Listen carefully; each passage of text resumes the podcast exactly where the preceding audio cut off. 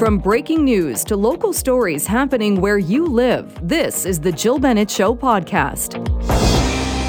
We are starting off, though, taking a look at a report that was released earlier today. This was released by the BC Ombudsperson, and it takes a look at how BC's Ministry of Children and Family Development misinformed a former youth in care. And this was about the impact of a custody transfer and how, even now that that misinformation has become public, there has been a refusal to compensate the youth for that mistake. The report is called Misinformed, and BC's ombudsperson, Jay Chalke, is joining me now to talk more about this. Thank you so much for being with us.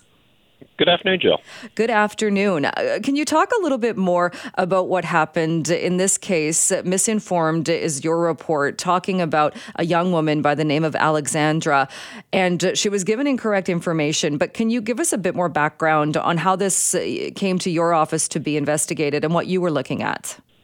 Absolutely. So, uh, Alexandra came to us and uh, told us uh, um, what had happened to her in her experience with the ministry, uh, and what it uh, uh, related to uh, was a particular form of court process that has been put in over the past couple of decades to as an expedited way for when someone is in the care of the ministry for that care to be transferred to an extended family member, next of kin, um, or someone with whom the child or youth has uh, some pre-existing relationship. But because it's an expedited process, the Act puts in some statutory safeguards. And so ensuring that those statutory safeguards are observed becomes extra important because it's an expedited process. So um, uh, we investigated, uh, and what happened in her case was that um, she and her aunt knew that Alexandra was very interested in um, pursuing post secondary, and the ministry had said that they um, uh, were going to, they were intending to apply to the provincial court for this expedited order to transfer custody to the aunt.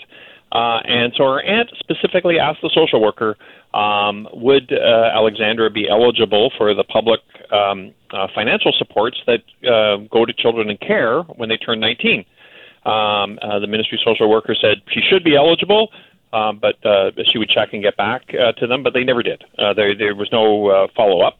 And so the only information that Alexandra and her aunt had was that she should be eligible. Um, they consented on that basis. The court made the order.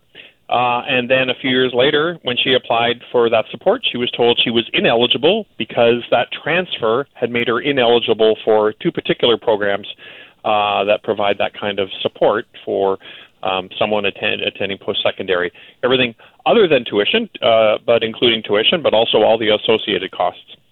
And, and, did it explain why? Was it because she was being transferred to a family member or because it was expedited? Did she get a, a reason as to why the social worker said, yes, you should be eligible, but it turned out that she wasn't?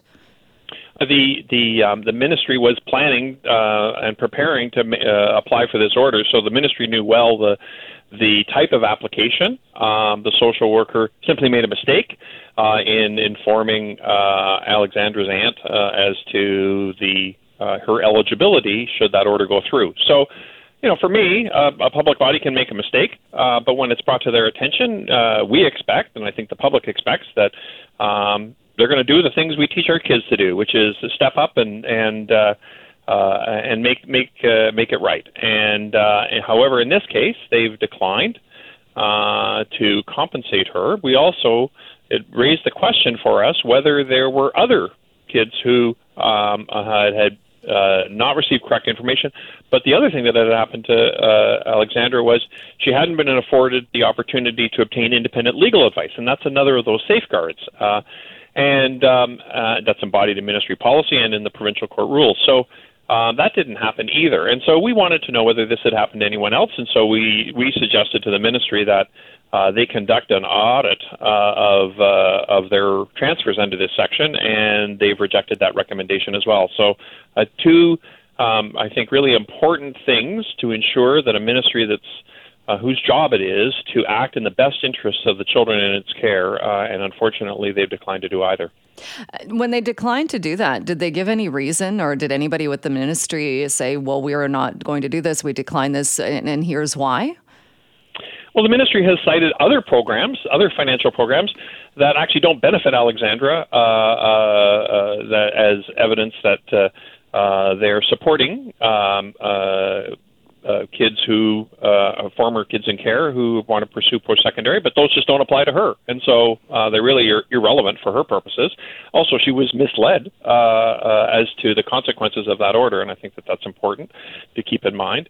Um, but one thing they did say, one of the ministry staff said to us that they couldn't do this audit that we were suggesting to go and look for other cases because they didn't have confidence in their own record keeping, and I think that that's a pretty troubling admission. Uh, um, but but equally, in fact, in fact, even maybe more troubling is you know the fact that they're not looking, even though they really have this obligation to act in best interests. And surely uh, this ministry is one where we would expect them to engage in continuous improvement. A mistake is pointed out. Let's go find out the, the breadth and scope of it, and let's make it right, and let's figure out a way that this doesn't happen again.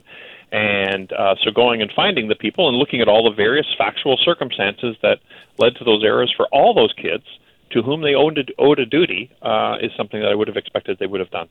Because with the lack then of record keeping and, and then not doing an audit, and like you said, this is one case, there are likely others. Do you have any idea potentially how many other cases there could be that would be similar to this? We don't. Um, uh, the uh, uh, and that's why we were encouraging the audit. Um, uh, hundreds of cases uh, have uh, have gone through this section and, and been the subject of applications under this section. Uh, uh, the um, the representative for children and youth, one of my independent officer colleagues, did a report a number of years ago that pointed out that you know many hundreds of, of kids had gone through this section and or have gone through court applications under this section, and and many of those kids, a disproportionate number. Um, of those children were indigenous because uh, that uh, because for so many years the only way to uh, uh, transfer care and custody was through formal guardianship applications in the Supreme Court. This new expedited scheme was seen as a, a less intrusive measure, uh, and uh, uh, and so it's particular, and so has been used uh, uh, disproportionately in respect of uh, Indigenous children, and that's what the RCY found. So um, I think it's uh, you know it's something that bears close look. Because looking at at this case as well, and in the background in your report, it goes into some pretty pretty uh, d- good detail, and it talks about Alexandra and the abuse that she suffered, what she came from, and the th- thread through this that her desire to go to post secondary school. Uh, when when reading this report, it just you, you read it and think, okay, this this person has overcome a very very difficult beginning. She found a place with her aunt. She she made it very clear that she wanted into when she was ready to go to post secondary. And then to have this happen, I mean, uh, th- not that it comes down only to cost, but the cost of, of paying for Alexandra to go to post secondary, the, the investment that that has in her future seems like that is that is the best case scenario for everybody involved. Yeah, she's an inspiring young woman. In fact, she she did, notwithstanding the government's refusal, she decided to uh, make it work somehow and pursued uh, uh, what her dream was. But but one of the reasons we wanted the government to look at all the other cases is there's very likely um, uh, other people who, because of this lack of public financing, if it did occur in their cases, uh, you know, wouldn't have been able to. So. Um, I think there'll be a whole variety of circumstances that one can see, um, and uh, uh, you know it's really disappointing that uh, the government uh, isn't curious enough to uh, to go look. Is it also the, the, wording and, and in the email that that is part of this report from the social worker, the wording in that even says regarding school support uh, that she should qualify for some support to attend post secondary. It's not it's not overly committal uh, committed language. Is that a problem too? In that if you're telling somebody that you need to be you need to be either yes you are eligible, yes you are going to get funding, or no you're not. I think it's reasonable for uh, a reasonable thing for the public to expect that the ministry staff will properly know and uh, apply ministry policy uh, and um, provide accurate information at a pivotal point um, where uh, where someone is faced with this sort of fork in the road kind of decision, uh, and uh, and if they learn that they've uh, they've they've misinformed someone, then they should correct that right away. Uh, and do so in time uh, before the court application. So um, you know, I think that's uh, an important thing that uh, ministry staff uh, know what the policies are. Uh, you mentioned the, the ministry then saying it, it will not be doing an audit. Part of that because of a, lack of, of proper records to be do to do that uh, audit. Your first recommendation in this report also though is to calculate the funds that Alexandra would have been eligible for and to share that with your office. Did you get any indication that the ministry is going to do that? No, the ministry has declined to compensate her. Uh, and so that's something that I'm renewing my call for them to uh, uh, to do today uh, and uh, and ensure that she is made whole. Um, uh, and I think that that's a, a perfectly reasonable thing uh, for her to do. The other thing I would say is that um, um, I think that uh, independent oversight of these um, uh, uh, the ministry's role in applying for these sections could be strengthened, uh, and we've suggested that. Uh, a body that already is involved in, in a, a, number of very similar court applications by the ministry, uh, the public guardian and trustee, be served with these kinds of applications. Their job is to make sure that the financial interests of young people are protected, um, and the Act just doesn't provide uh, for the PGT to be involved unless the PGT is already the guardian. Well, in these case, in this case, the PGT, and in most cases of temporary custody in the ministry, the PGT is not the guardian, and so we think it's a pretty simple matter to serve them. Um, they can conduct a review, and if they're of the view that the matter that uh, uh, that uh, the application is in the financial interests uh, of the young person, they can advise the provincial court of that. Uh, the PGT has advice giving roles in lots of other British Columbia statutes where they provide advice to the court when the court is going to make a decision that can impact the financial interests of a young person. So um, uh, we think it's a, a, fairly straightforward and, and, and understandable thing that should happen. The PGT itself, a few years ago, called for uh, uh, uh, strengthening of the financial interests of uh, of, of children uh, who are not under continuing custody orders, like uh, like Alexandra. So uh, um, uh, I would hope that they would uh, take another look at that recommendation as well. And you kind of answered this, but I was curious: Does the the PGT, the Public Guardian and Trustee, is there enough bodies? Are, are there enough, is that office big enough that it could actually do this? That it could be more involved and and and make a difference, or or that they've expressed concerns and would like to be involved? So the PGT, as I said a couple of years ago in their annual report, called for that, um, uh, and uh, uh, and as for the resources, I think that's a discussion that uh, uh, the PGT and government should have. I will say that we uh, said in our report that we would expect government to provide uh, the P- PGT with any adequate resources that it uh, required uh, in order to carry out a role that they carry out under many, many other laws already. So it's really an extension of an existing function that they have. Jay Chalke, thank you so much uh, for this uh, for this report and for taking us through uh, the finer points of it. Appreciate your time today. Anytime, Joe. Is Wednesday afternoon, and that means it is time to check in with Claire Newell, founder and president of Travel Best Bets. Good afternoon to you. Good afternoon, Jill. And wow, whoa, wow, is it busy? you know, as soon as the kids get back in school, things just kind of light up here at Travel Best Bets, that's for sure. Um, and I know I normally send you all notes, but I, I definitely don't want to throw you a curveball. But I just my my phone and email and comments from friends and family about this whole Air Canada incident about the two people who refused to yes. sit on barf covered seat. Like mm. I don't know. I just thought we should address this because yes. it's such a talking point. And even my kids were like, "Mom, what the heck? like why should they go on a no fly list because they didn't want to sit?" So this was for those who don't know what I'm talking about. Air Canada um, there was a flight between Vegas and Montreal, and two gals went to their seat and realized that it had been barfed on just previously, and that Air Canada had definitely tried to clean it up. And this is you know, this is obviously something outside of the control. This type of thing happens, but they didn't want to sit there, and I don't blame them. Um, and I just, I do know that Air Canada is going to be conducting an internal review of the incident and that they have been contacted by the affected um, or with the, the affected customers, and that it wasn't their operating procedures um, proper. It wasn't followed properly in in this case, and and I of course agree. Um, but so many people have said, well, what what should have happened? And so. Um, here's my opinion, Jill. I guess I'll just give yes, it. Is that please. there's no way that these passengers should go on a no-fly list.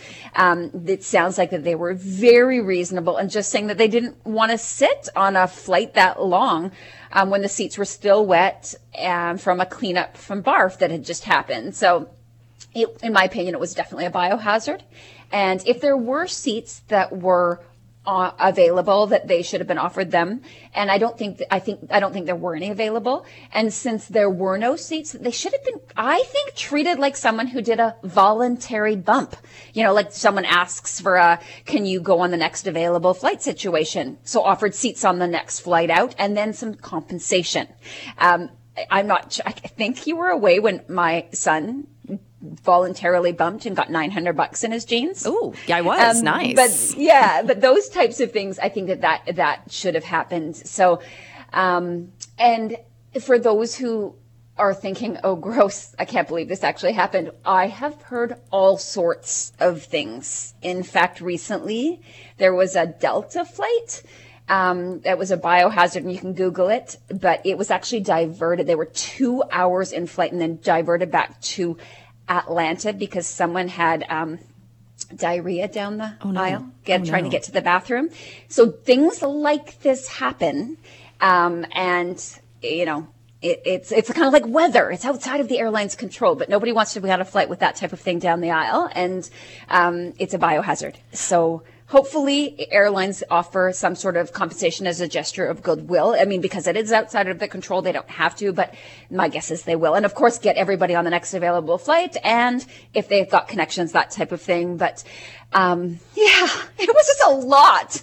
Well, and I'm glad I'm glad that you brought it up though, because one of the questions that keeps coming up is what are your rights as a passenger? Because I think that's where where people were thinking. I get it, the flight's full. It's not like they could have put them somewhere else, but that shouldn't mean that you have to sit in that. And as a passenger, if you're not being belligerent, you're not being rude or mean, uh, to be told, well, you either sit in it or off the plane you go, and you might go on a no-fly list. It just seemed completely unreasonable unreasonable. Oh, it was completely unreasonable. Their their choices were leaving the plane and paying for another flight or being escorted off and placed on a no-fly list. That wasn't proper procedure and it should never ever happen. But if this type of thing ever happens to you and hopefully it never does, okay?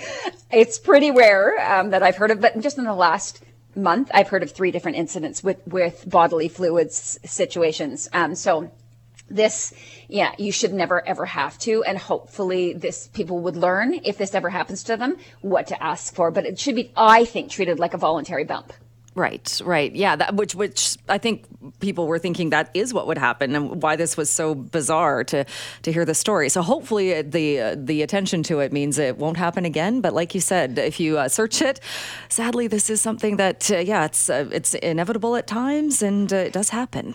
Yeah, I know. Um, how about a more positive note? Because um, yes. um, YVR has launched this cool digital tool. Um, I did check it out. It's it's pretty cool. So it's a new digital tool to get passengers to their gate on time. It's called Timeline, and you can get all the details on um, YVR's website, which is yvr.ca. But basically, passengers can determine whether they're at risk of missing their flight by scanning a QR code and then inserting their flight number. I think it's really great. Hopefully, people don't get to the airport too late that they are going to be missing flights. I always tell people better to be sitting with a Tim's mm. once you're through security and chilling rather than try to park and get to the airport or however you're going to get there and then racing to try and get through Lineups are long, um, but all of the lineups are available to be seen, whether it's on CATSA or on yvr.ca. So that's what you should be doing. I get it. Sometimes things happen, um, but this should help people who are worried about if they're going to be able to get to a flight on time. Right. I saw this too, and that's my first. Maybe it was being a bit cynical, but I was hoping that people don't take this as a reason to not get to the airport earlier, thinking, "Oh, well, it's okay now because they're gonna. I can search this QR code and just get somebody to take me out of the line." When that's not right? really what it's supposed to do. No, no, it's not. Not at all. Um, I do love YVR's website for all sorts of other digital tools though, Jill. But it, again, this is not to be, oh yeah, I can get their way later. It's not that. It's just to help people um, if they're in a pickle to see if they're even going to make a flight or not. Right. Okay. So that's that's at YVR, a new timeline tool. I thought this story was interesting as well, and uh, makes sense. Canada is losing pilots because they're taking jobs elsewhere that pay more. Yeah, and the worrying thing about this, Jill, is this could cause a cascading effect of pilots leaving from not just um, the big carriers, but also small carriers. And we'll end up with reduced frequency and service here in Canada. And it's already affecting flights because the next headline that I sent you is Air Canada slashing six routes from Calgary this winter due to a pilot shortage. And so Air Canada did confirm that they're no longer going to be offering nonstop flights from Calgary to Ottawa, Halifax, Los Angeles, Honolulu, Cancun, and Frankfurt as of the end of October. And that could that could increase. And it may not just be air canada. It could be other airlines. And i know just uh, this morning that um, westjet's uh, encore airline which 400 pilots they're going to be going to be trying to you know negotiate new terms. So this is this is a big worry in the back of my mind because it's a pilot shortage worldwide and every single country is trying to lure pilots. And Air uh, Air Canada and WestJet, I know that they're Air Canada is negotiating right now, a year earlier than expected. Um, WestJet just settled. Now one of their subs or under their umbrella, Encore is now negotiating. This is a trend that uh, I, I, you know, isn't going to be going away. But what paying people more is not still not going to solve the problem. It'll stop the bleed, but it's not going to solve the problem of pilots. And you and I chatted about Flair Airlines mm-hmm. having their new program in place called Flair Cadet. They're going to train their own people from scratch in 18 months to fly on their birds and, and have a contract that basically says if you pass the program, you're with us and you got a job. But it's, it is a worry because it affects all of us and with canceled schedules. And I was curious about that too. And, and like we talked about with Flair, and the, but the worldwide shortage is it that pilots are retiring? It's not like medical schools where you see the certain number of places so that people can go to school and graduate. Is it that people aren't becoming pilots, or do we know why there is this worldwide shortage? Yeah, it's one of those situations that kind of started with the pandemic. Lots of pilots, because all these airplanes were grounded, were kind of bought out you know, or took early retirement and or left the industry completely. So you've been we've been left with this shortage, and I I also think that there's a barrier because of the cost. The sheer cost of becoming a pilot, they say, is around 150 grand, hmm. which is just seems so like so much money for people who may say, hey, you know what, I totally want to be a pilot. I just don't have the funds to do it. So hopefully the government will come come to the table with some bursaries and scholarships to get smart people into these positions because it's a really great career. It's got great salaries and the benefit for I wish I was a pilot. like being able to fly all over the world um, is just amazing. There's lots and lots of perks, not just for pilots, but for in-flight crew, for airlines. So I'm hoping that this is something that in Canada whether it's more schools, more positions available, um, bursaries and scholarships put out there, I, I think that there are a lot of people who would be keen to either switch careers or start careers if they're, you know, and they're, you know, starting out. They might look to this. Yeah, no, for sure. So, yeah, we'll see what happens with that. Uh, let's talk about one more story before we get to the deals. And uh, either uh, Air Canada, more trips to Europe, or flying kid free. I know. Geez. Okay. I was happy to hear that Air Canada is going to be adding more flights to Europe. If this summer was any indication, so many people want to do it. But as of 2024, what their plans are is that they're going to operate 100% of what their schedule was pre COVID. So that's really great. Um, but it was already a busy Europe season. It was also smoking hot. Um, so, you know, whether you want to go a little earlier, April, May, uh, or September, October. That would be my suggestion if you're flexible. Uh, but it's really good news for Air Canada. As for this whole airline that's going to be flying in kids-free zones, um, it's a it's a Turkish Dutch carrier that's going to be flying from Amsterdam to Curacao. This one, I know that there's people who would do this and pay a little bit more to sit away from any families uh, with kids. Um, it's there's going to be some people who will say amazing, some people who, who won't. But if you want to pay to sit away from kids, you can do it now on this particular airline. Interesting. Yeah, we'll see uh, how uh, that one plays out uh, and uh, whether or not people are looking and uh, wanting to pay more for that. Uh, speaking yeah. of paying more, well, paying less. So what are the deals you have for us? Okay, for all those who say it's, I mean, I don't know if I'm going to take it on the chin or not, but Maui needs visitors desperately. I mean, the the fact is is that tourism there has, you know, there was mass cancellations and now people are losing jobs in addition to having to deal with the fallout from that massive fire in Lahaina. So I am sharing a Maui deal, November the 21st through until December the 9th. I think it's incredible. It's in Kihei, so it is in South Maui, away from West Maui, where um, the, the fire is affected.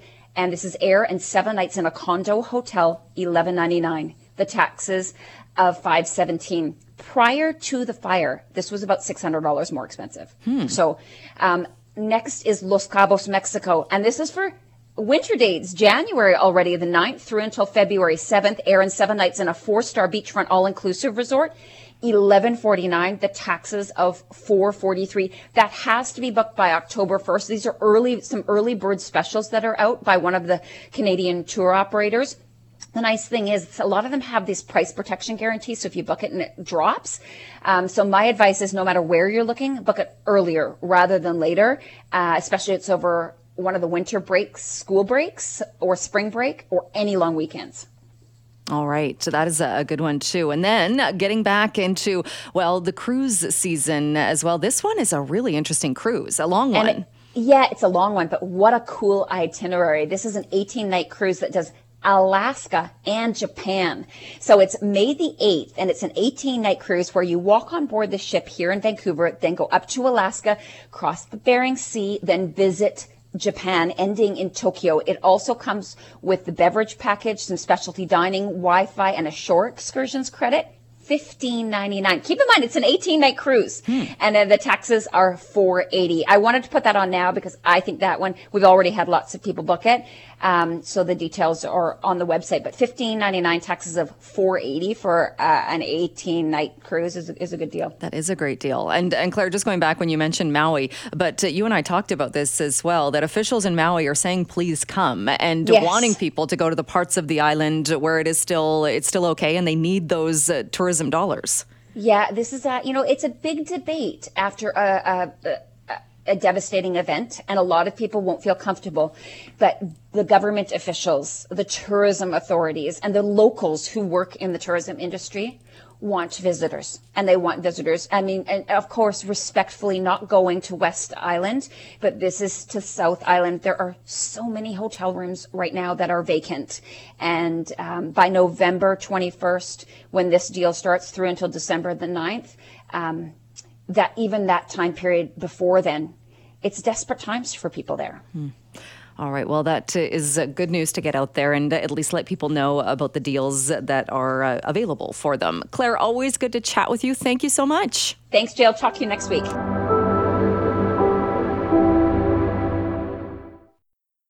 Thanks for being with us on this Wednesday afternoon. Well, yesterday on the show, we talked a little bit about how one school on Vancouver Island has taken the step of telling students they are not to be on their cell phones during class. When class is in session, the phones either have to be in a container at the front of the classroom or they need to be turned off, at least turned to silent, and stowed away in a bag. It's uh, a school in Sooke, a high school, that took that step with the teachers there saying the class classrooms were being disrupted, that students were being far too distracted because of always being on their phones, and teachers not being able to figure out uh, really at a glance if students were using the cell phones for something related to the lesson or something completely not related. Well, Bonnie Leadbeater is a professor emeritus in the Department of Psychology at the University of Victoria and is joining us now to talk a bit more about this. Thank you so much for being with us.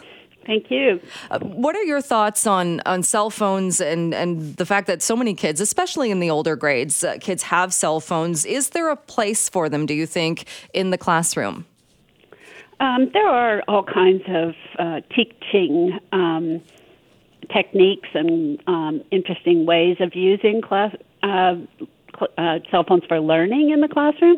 But um, for non learning projects, you know, for just texting or com- uh, conversing with your friends or these kinds of things. There's no place for that in a classroom, in my opinion. I I really think that it degrades the ability to really be involved in classroom activities, to be part of the debates, the conversations, collaborative learning, engaged in relationships in your classroom, you know, in the in the present of your classroom. So, yes, there are learning purposes. There are reasons to learn things um, through your cell phone, but if that's not the focus of the learning, it's really probably not appropriate. And this idea of, uh, I know whenever we talk about this, there's the argument of, well, so many kids, if not every kid in the class, is going to have a cell phone. Does it make more sense to use it as a tool, to make it part of that? But I know there's a lot of pushback to that as well.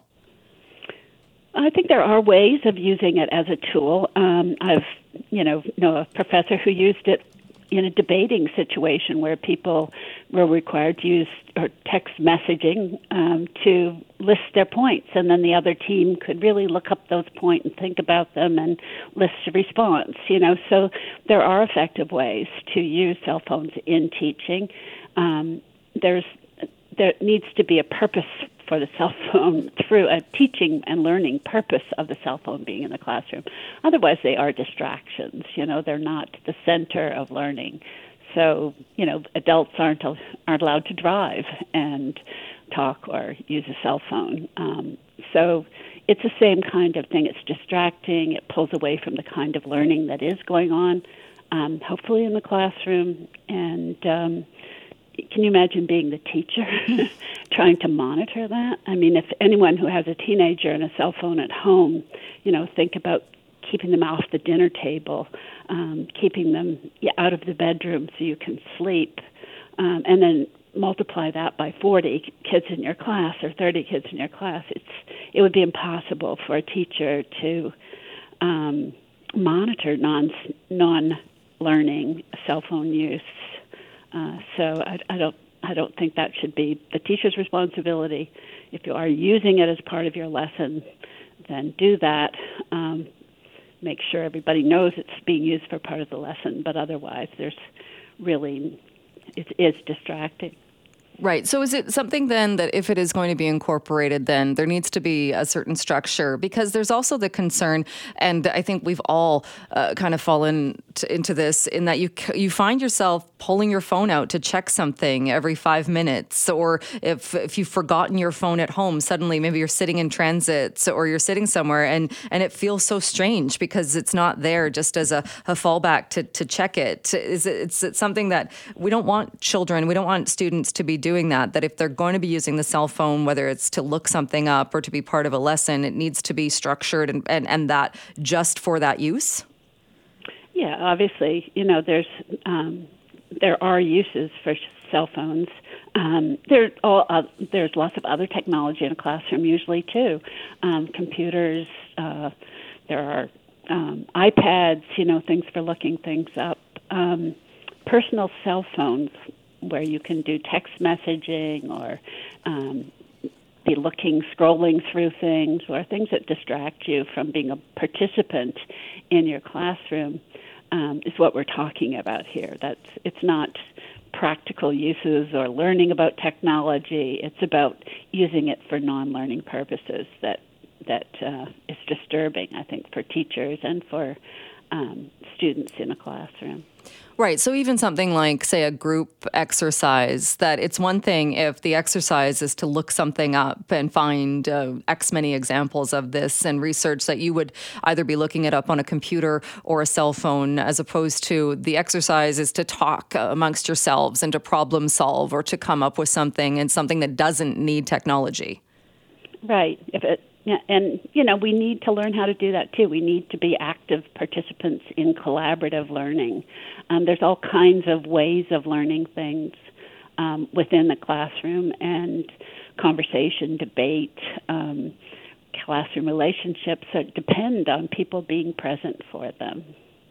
Uh, so, do you think, though, it's become so much that, that this became an issue for enough teachers that we've seen the province of Quebec is taking a very strong stance against cell phones? Again, we've seen this school on Vancouver Island. Uh, the education minister in BC was asked about it yesterday and said it's going to be up to individual schools or school districts, but certainly schools can bring in policies and bans on phones if they want. Has it gotten to the point, do you think, where it has just become so intrusive and that's why we're seeing places take action?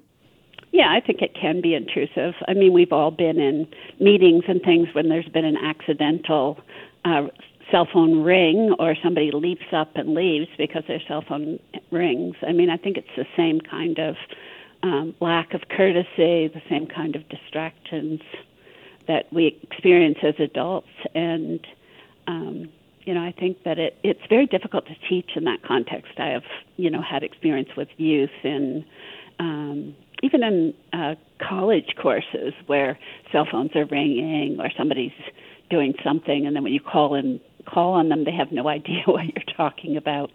Um, I think you know it's um, it's part of the learning process to do without it, um, and to be part of part of what's going on in the classroom. Right, because like you said too, being in the classroom, and, and I think especially in, in younger grades, it's not all about the material that you're learning. You're also learning, aren't you, to be present. You're learning how to converse with people. You're learning how to research, how to have debates, and how to uh, do a, a, whole number of things uh, without the distraction of a cell phone. Yeah, I think, you know, it's not just content. You're not sitting there listening to, you know, a teacher reading a book or being a deliverer of content. Uh, that's not the way most classrooms proceed anymore, and that could be really boring. But most classrooms are much more involved in engaging students in the process of finding information, of thinking about it, of evaluating it, of you know talking about it together, of being engaged in discussions and in learning things together. There aren't a lot of opportunities for high school students um, to do that kind of thing with their peers, with their equals. And this is the prime time for really learning how to be, you know, a good contributing member to a group, a person who listens, a person who has ideas. So, you know, we can't think of learning as just having an information processing component that um, we might access through the internet. We we really have to learn more about it. Well, thank you so much for joining us and for talking more about this. I know these conversations are happening at a lot of school districts. So thank you so much for your time today. Thank you. Take care. Thanks for listening to the Jill Bennett Show podcast. Can't wait for the latest episode to drop? Tune in to the Jill Bennett Show live from noon till 3 on 980 CKNW. Have a question or comment? Send me an email, jill at cknw.com. Thanks again for listening.